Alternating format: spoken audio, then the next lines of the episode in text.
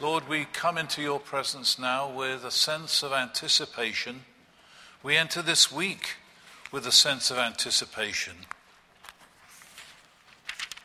And even as I come to preach, Lord, with anticipation of what you will say through me, from your word, to the hearts and minds of each one present. Give us that sense of expectancy that you, in fact, are alive, present here, hear our praises, know our needs, respond to our prayers, even as we're asking you, Lord, please to take my lips and speak through them, to take our minds and think through them to take our wills, stubborn, resistant wills, take our wills, Lord, and reshape them to your own. And take our hearts, jaded, weary, maybe sad, maybe hardened. Lord, whatever our state, by the miracle of your grace, take our hearts and set them on fire with love for yourself. We pray this for your name's sake. Amen. Well, as we enter Holy Week, it does remind me that when we began Lent and this series about meeting Jesus face to face, that I said it's a very fast ride to Easter. And now it's here. Palm Sunday gives us that entrance, as with the entrance of Jesus to Jerusalem, into the Holy Week. With the great events of the Last Supper. I mean, I would love to preach our announcements because those announcements for this week are about what Christ has done for us. Maundy Thursday, when we celebrate the Lord's Supper, it is a real celebration on that evening of the first Last Supper. The evening before he was betrayed and executed. So it's as if we, with those disciples and that living drama that we will present, come around the Lord at the Lord's table and draw close to Him. When we agonize our way through the three hours, not because it's a, a service that creates agony like you're enduring it. Many have said it's the most marvelous service of the year.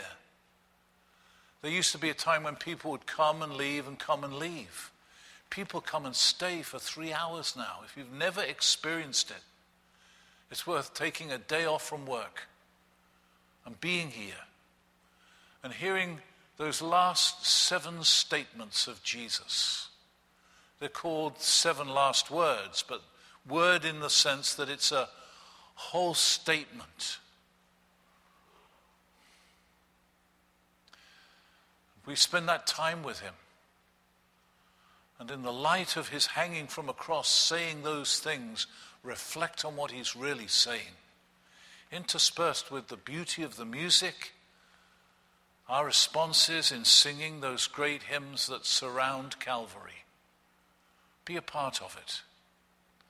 And then the celebration, of course, on Easter, with our first service for Easter on Saturday night, just to get everyone in. And that will be in Wilson Hall.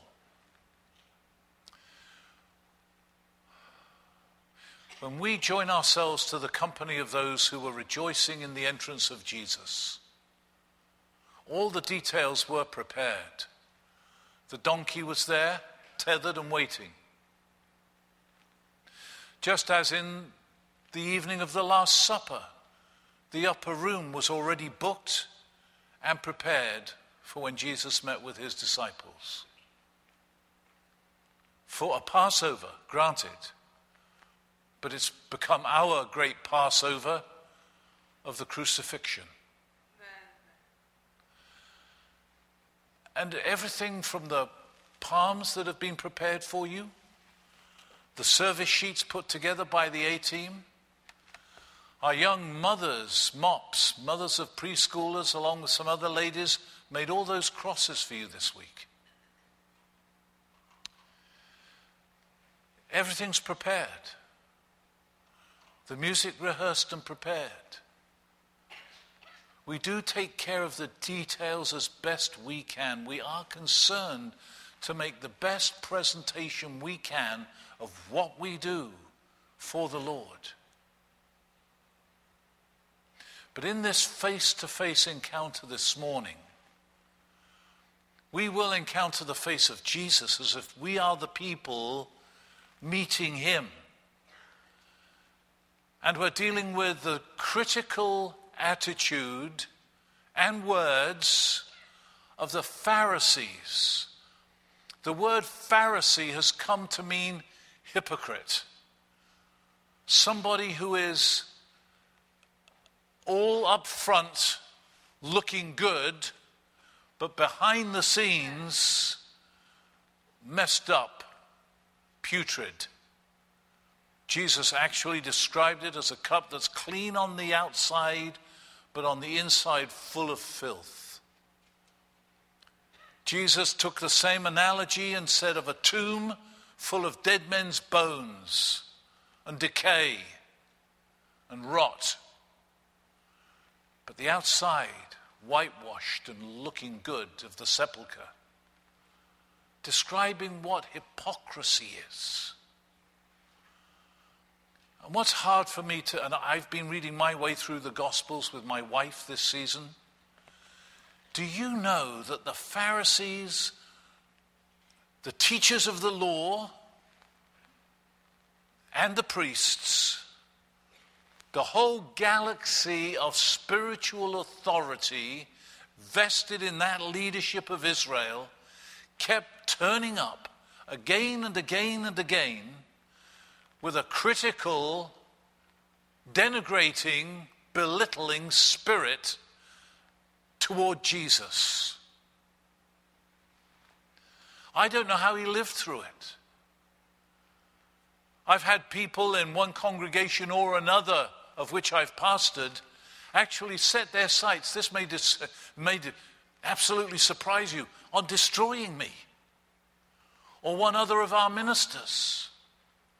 There have been times when we've had to call in a lawyer to shut down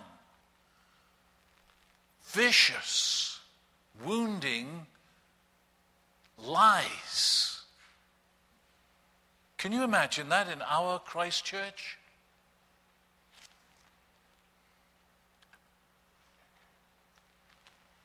The, I wouldn't know what it would look. like. I've been there, I know what that feels like. But Jesus, in his whole three years of ministry, the critics were never absent. They were always there ready to take him on. And no less in this triumphal entry. I mean, this is a moment of joy.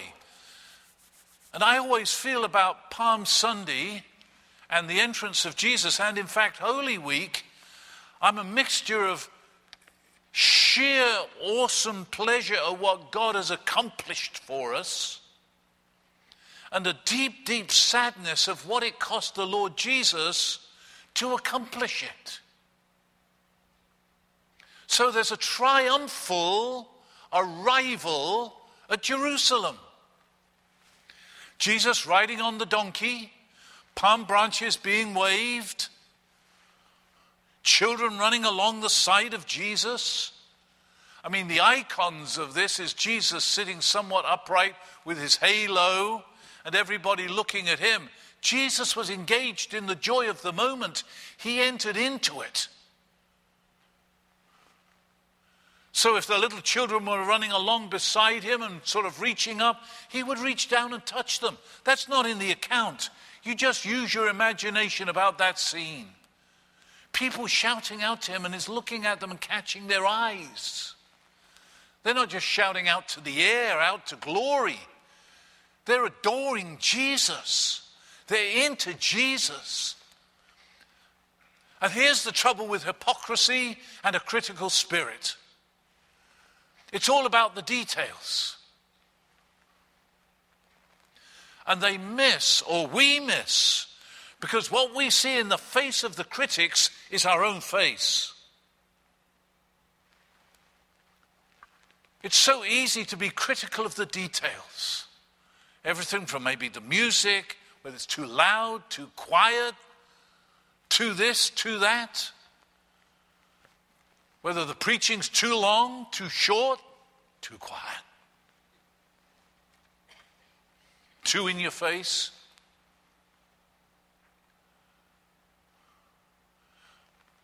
There are some people, and we've all been raised like this, and this is sad, and it's probably too many of us. The spirit of our age is critical. It's, it's to have a critical spirit. It's even worse in England. If you achieve, in, if you achieve anything in England, they will want to cut you down to size. Here in the USA, it's amazing we have a brilliant country here. Our country is amazing. I drive around saying America is amazing, even with the few potholes we've got. It's amazing. The highways, the systems, traffic lights, fast food, hot coffee. America's amazing. You got padded pews, for goodness sake, padded kneelers, air conditioned in the summer, warm for you in the winter. It just goes on. I was thinking about John Wesley this week riding on horseback. I keep saying, because whether it's cold outside or hot and sweaty and mosquitoes outside, Wesley put up with it all on the back of a horse. As the famous preacher of the 1700s, he rode around from place to place. If it was raining, he got wet. I mean, soaking. He rode on horseback all the way down the East Coast. Have you been in Savannah in the summer?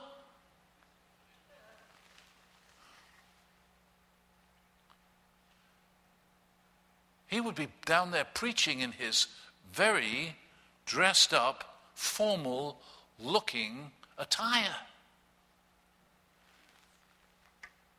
Not us.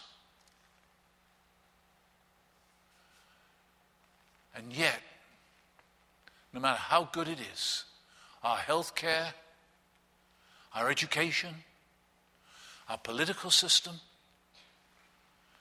what do you hear but constant griping? As if the country's a mess and everything's wrong, it's all awry. Do you sense that? And that spills over into our attitudes concerning the Lord and the church and our time together. We end up with that critical spirit like the Pharisees. There were three things really wrong with the Pharisees, just to go to who they were. Number one, they were legalists. They measured faith by the multitude of rules and regulations about how far you could walk on the Sabbath, what work you could do on the Sabbath and what you couldn't, etc. Hundreds of regulations to express what the commandments are and how we're to live. And they were fixated on the rules and regulations. And what did they miss? the Lord Himself, not just the Lord Jesus when He came. Almighty God. Do you know this is a severe statement that God said to these religious leaders in the lips, from the lips of Jesus? Jesus said this If you knew my Father, you would know me. That is, if you love my Father in heaven, all this God stuff that you say you're into, if you loved God, you would love me. And then he said to them, You are of your father, the devil. From the lips of Jesus to the religious elites, you're of your father, the devil. But if you looked at them, you would say their religious exercise was absolutely detailed down to the minutest inflection of this, that, or the other. But in that worship of the detail and the legalism that legislated their lives, they missed the Lord Himself. So all they were left with was an arid, critical spirit because legalism produces that. Truth is, we can't live up to it and we become very, very critical, almost as if transposing our attitudes onto others. We become critical of those others who can't. That was the Pharisee. Secondly, they were overeducated. I love that Dr. John Rogers, the very Reverend Bishop John Rogers, speaking last Wednesday night, said it took him years to get beyond his education virtually to get it out of his system. Do you know why? Listen to these words from the lips of the Apostle Paul Knowledge puffs up, love builds up. These were the knowledgeable people, the Pharisees. They were the educated. They knew the schools to which they had been. That's what surprised them about Jesus. He didn't go to any of their schools. And yet he took them on and profoundly beat them to intellectual pulp every time and spiritual pulp every time they took him on. So they were educated. They knew too much for their own good. It was all about, they become arrogant in it, arrogant in their knowledge. That was the Pharisee. And thirdly, because they didn't know the Father, because it was all about the details and the rules, and because they were full of themselves and their knowledge, they missed Jesus and opposed him.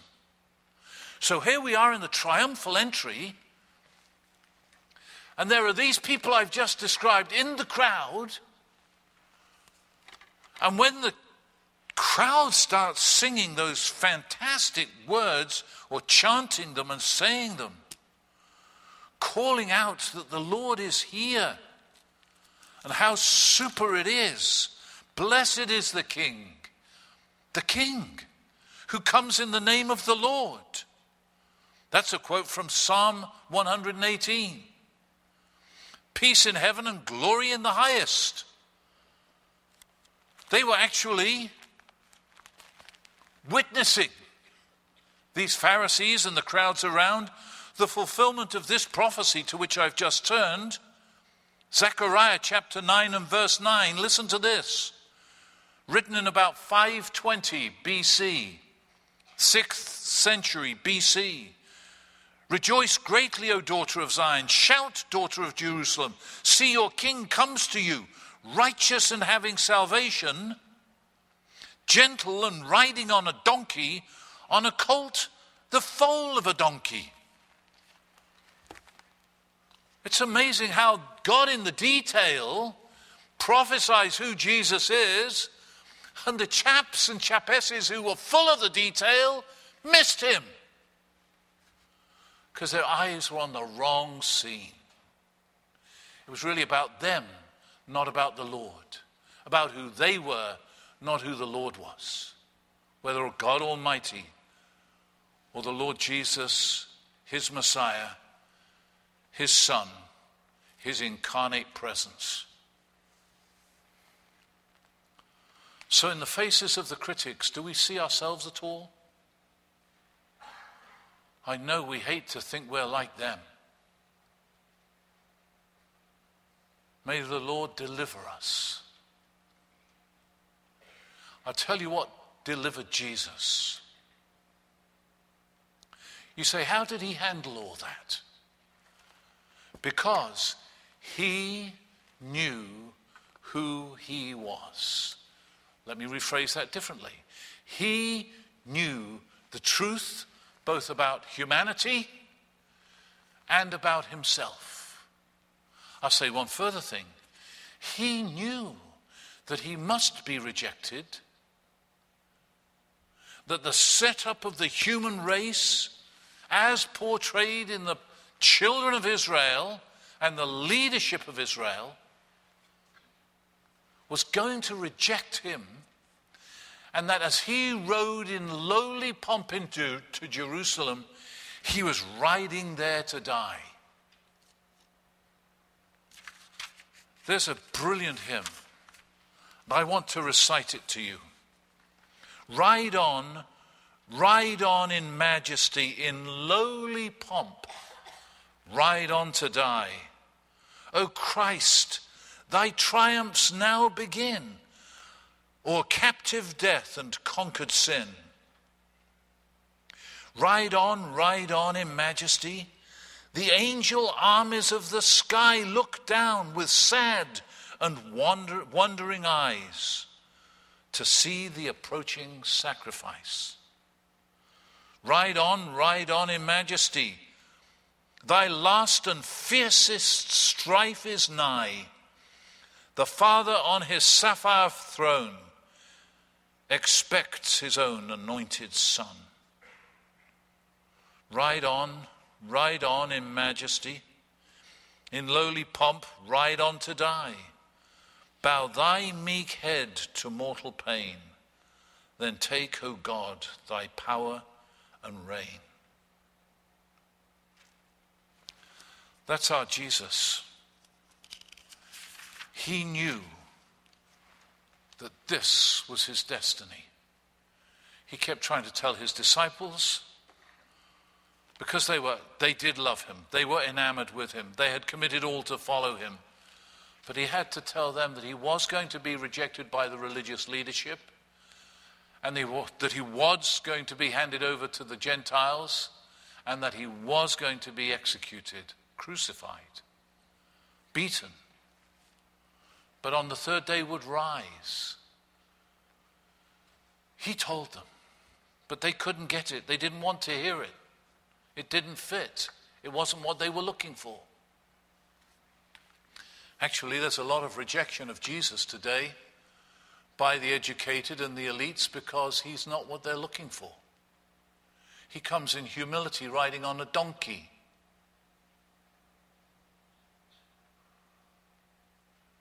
He is meek. Jesus knew who he was, but he wasn't proud in the sense that he was full of himself, in the sense that it was all about him. Isn't it remarkable that the very rejectors, symbolized in the look of Jesus as he came down that rough mountain road, riding on a donkey, the crowds cheering him on. He looks across the valley, the Kidron Valley. He sees the holy city, the temple, which in those days would have been immaculate and glowing white in the sun. And he weeps. Do you know why he's weeping? Not because he's about to die a painful death. His words, Jerusalem, Jerusalem, if you only knew what would make for your peace. And he wept. He stopped and wept in the middle of the adulation and the praising crowd. He is looking at Jerusalem weeping. If you actually go to an earlier part of Luke's gospel, a few chapters earlier, chapter 9, verse 9. Listen to these words. Excuse me, wrong place. Chapter 13, verse 34. O Jerusalem, Jerusalem, you who kill the prophets and stone those who, who are sent to you. How often I have longed to gather you, to gather your children together as a hen gathers her chicks under her wings, but you were not willing. Same gospel, very similar scene. Jesus looking at Jerusalem and saying, I'd have gathered you as a hen gathers her chicks, and you wouldn't. You would not come. Jesus weeps, aches, longs for the very people who reject him and put together systematically his demise and his execution. I remember reading an account of D.L. Moody, the very famous, as famous perhaps as Billy Graham in our generation, but in his own generation. And he preached fiercely. But one man noted and wrote, I can always hear Moody, D.L. Moody, preach hell to me because as he does so, he weeps for me.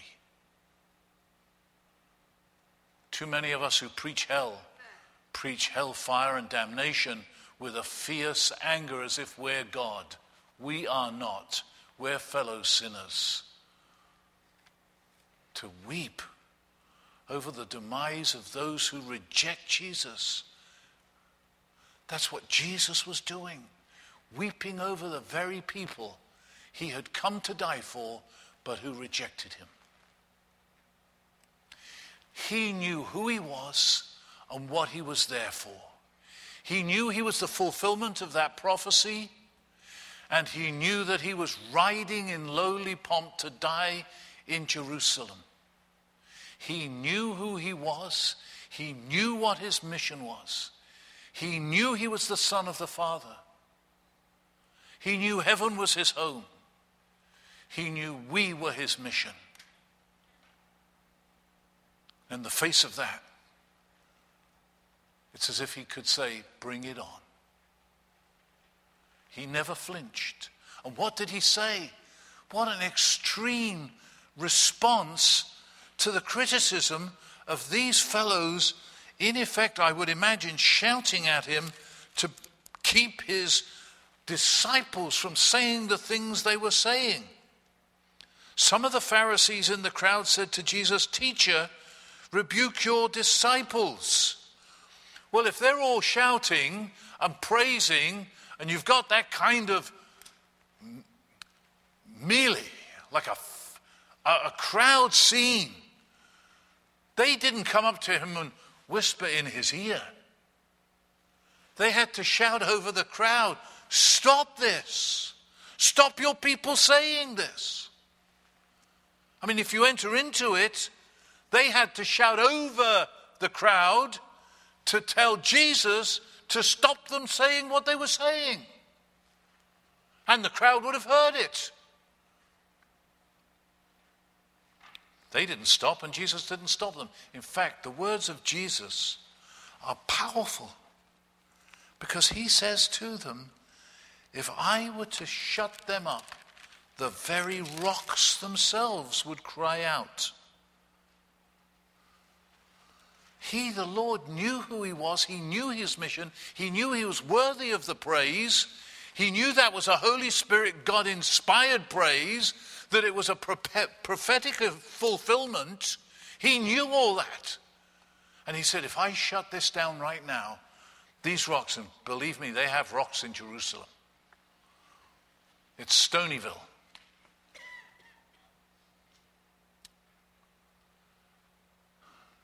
I was going to say Quarryville. There's stone everywhere. Rocks upon rocks upon rocks.